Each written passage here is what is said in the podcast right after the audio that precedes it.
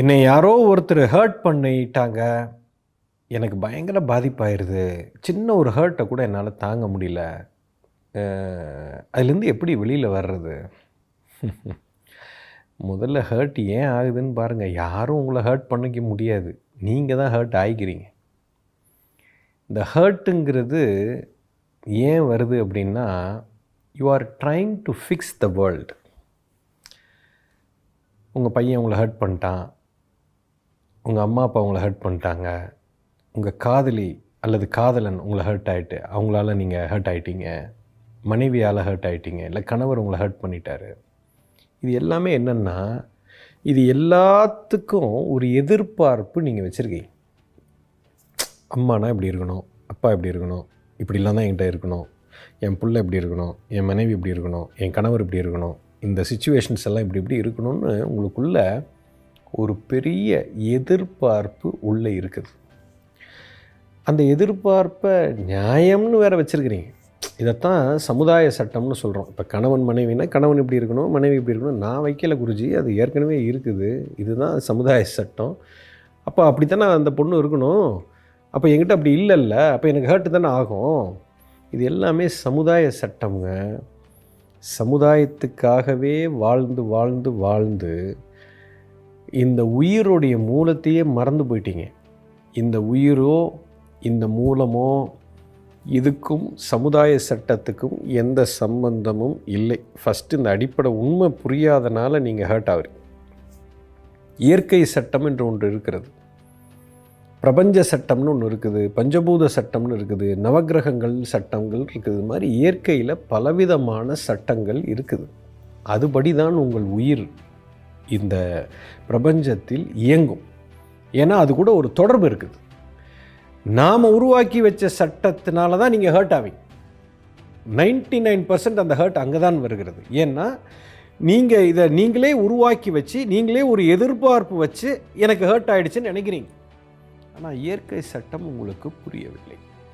இது புரியாதனால வரக்கூடிய அறியாமையினால் வரக்கூடிய பிரச்சனை. அப்படின்னா எதிர்பார்ப்பே வைக்கக்கூடாதா? வைக்கக்கூடாதுன்னு சொல்லலை.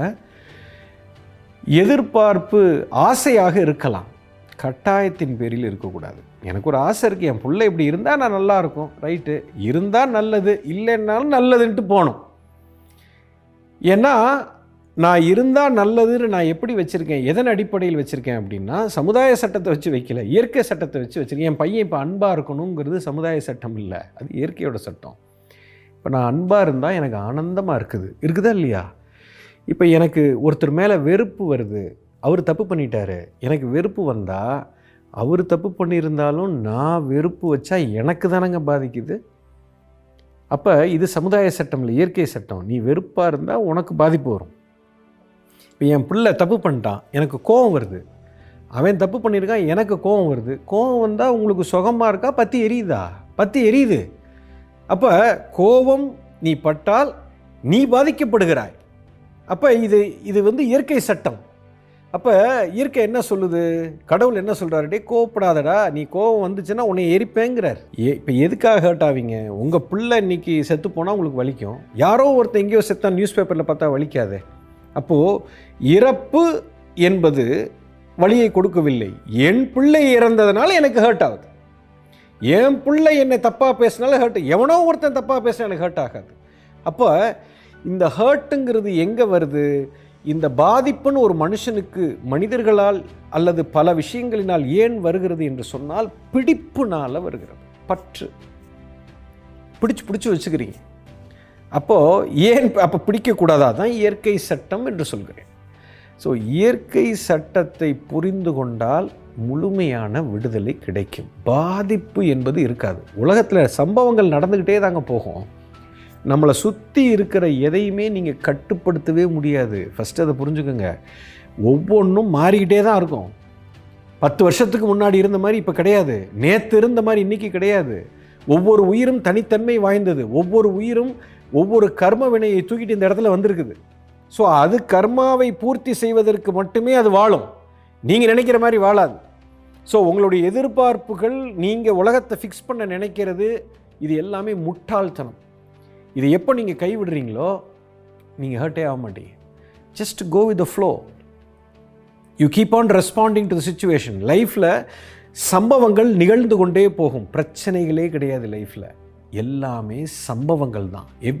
Everything is an incident it is not a problem ஆனால் நீங்கள் எப்போ ஒரு எதிர்பார்ப்பு வச்சுட்டீங்களோ அந்த இன்சிடெண்ட் நடக்கும்போது அதை ப்ராப்ளம்னு நீங்கள் பார்க்குறீங்க யூ அண்டர்ஸ்டாண்ட் ஸோ இந்த எதிர்பார்ப்புகள் அறியாமை சமுதாய சட்டம் இதையெல்லாம் நீங்கள் பிடிச்சி வச்சிருக்கிறதுனால தான் உங்களுக்கு பாதிப்பு என்று வருகிறது. இது எப்போ இதெல்லாம் புரிஞ்சுக்கிட்டு எந்த சட்டத்துக்கு நான் முக்கியத்துவம் கொடுக்கணும் எதுக்கு நான் முக்கியத்துவம் கொடுக்கக்கூடாது என்ற ஞானம் உங்களுக்கு இருந்தால் முதல்ல இந்த எதிர்பார்ப்புகள் இருக்காது.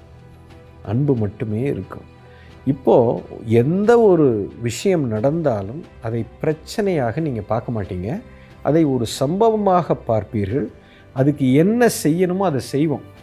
இப்போ உங்களுக்கு பாதிப்புங்கிறது இருக்காது. சம்பவங்கள் நடந்து கொண்டு தான் இருக்கும். அது பாதிப்பாக இல்லை அதுக்கு அதுக்கு நான் ரியாக்ட் பண்ண போகிறேன்னா இல்லை அதை புரிந்து கொண்டு நான் ரெஸ்பாண்ட் பண்ண போகிறேன்னா அப்படிங்கிறது தான் கேள்வி. ஞானம் இருந்தால் இதை புரிந்து கொள்ளலாம். யூ அண்டர்ஸ்டாண்ட் எதிர்பார்ப்புகள் வைக்காதீங்க. இயற்கை சட்டத்தை புரிந்து கொள்ளுங்க. சமுதாய சட்டத்திலிருந்து வெளியில் வாங்க. அது சமுதாயத்துக்காக மட்டும்தான். உணர்வுக்கு கிடையாது. இது எல்லாம் உங்களை ஆட்டி படைத்து கொண்டு இருக்கிறது யூ அண்டர்ஸ்டாண்ட் இதை விட்டு விலகி எப்போ பிடிப்பில்லாமல் இந்த உண்மையை உணர்ந்து நீங்கள் இருக்கிறீங்களோ இப்போ உங்களுக்கு ஹர்ட்டுங்கிறது வராது. இது நாம் உருவாக்குறது. நீங்கள் உருவாக்குறதை நிறுத்திடுவீங்க. இப்போ உங்களுக்குள்ளே இருக்கிற கோபம் எரிச்சல் படபடப்பு பொறாமை பயம் இன்செக்யூரிட்டி இதெல்லாம் போயிடும். இதெல்லாம் போயிடுச்சுனாலே ஜாலியாகிடுவீங்க கீப் ஆன் பிளேயிங் இது ஒரு விளையாட்டுங்க.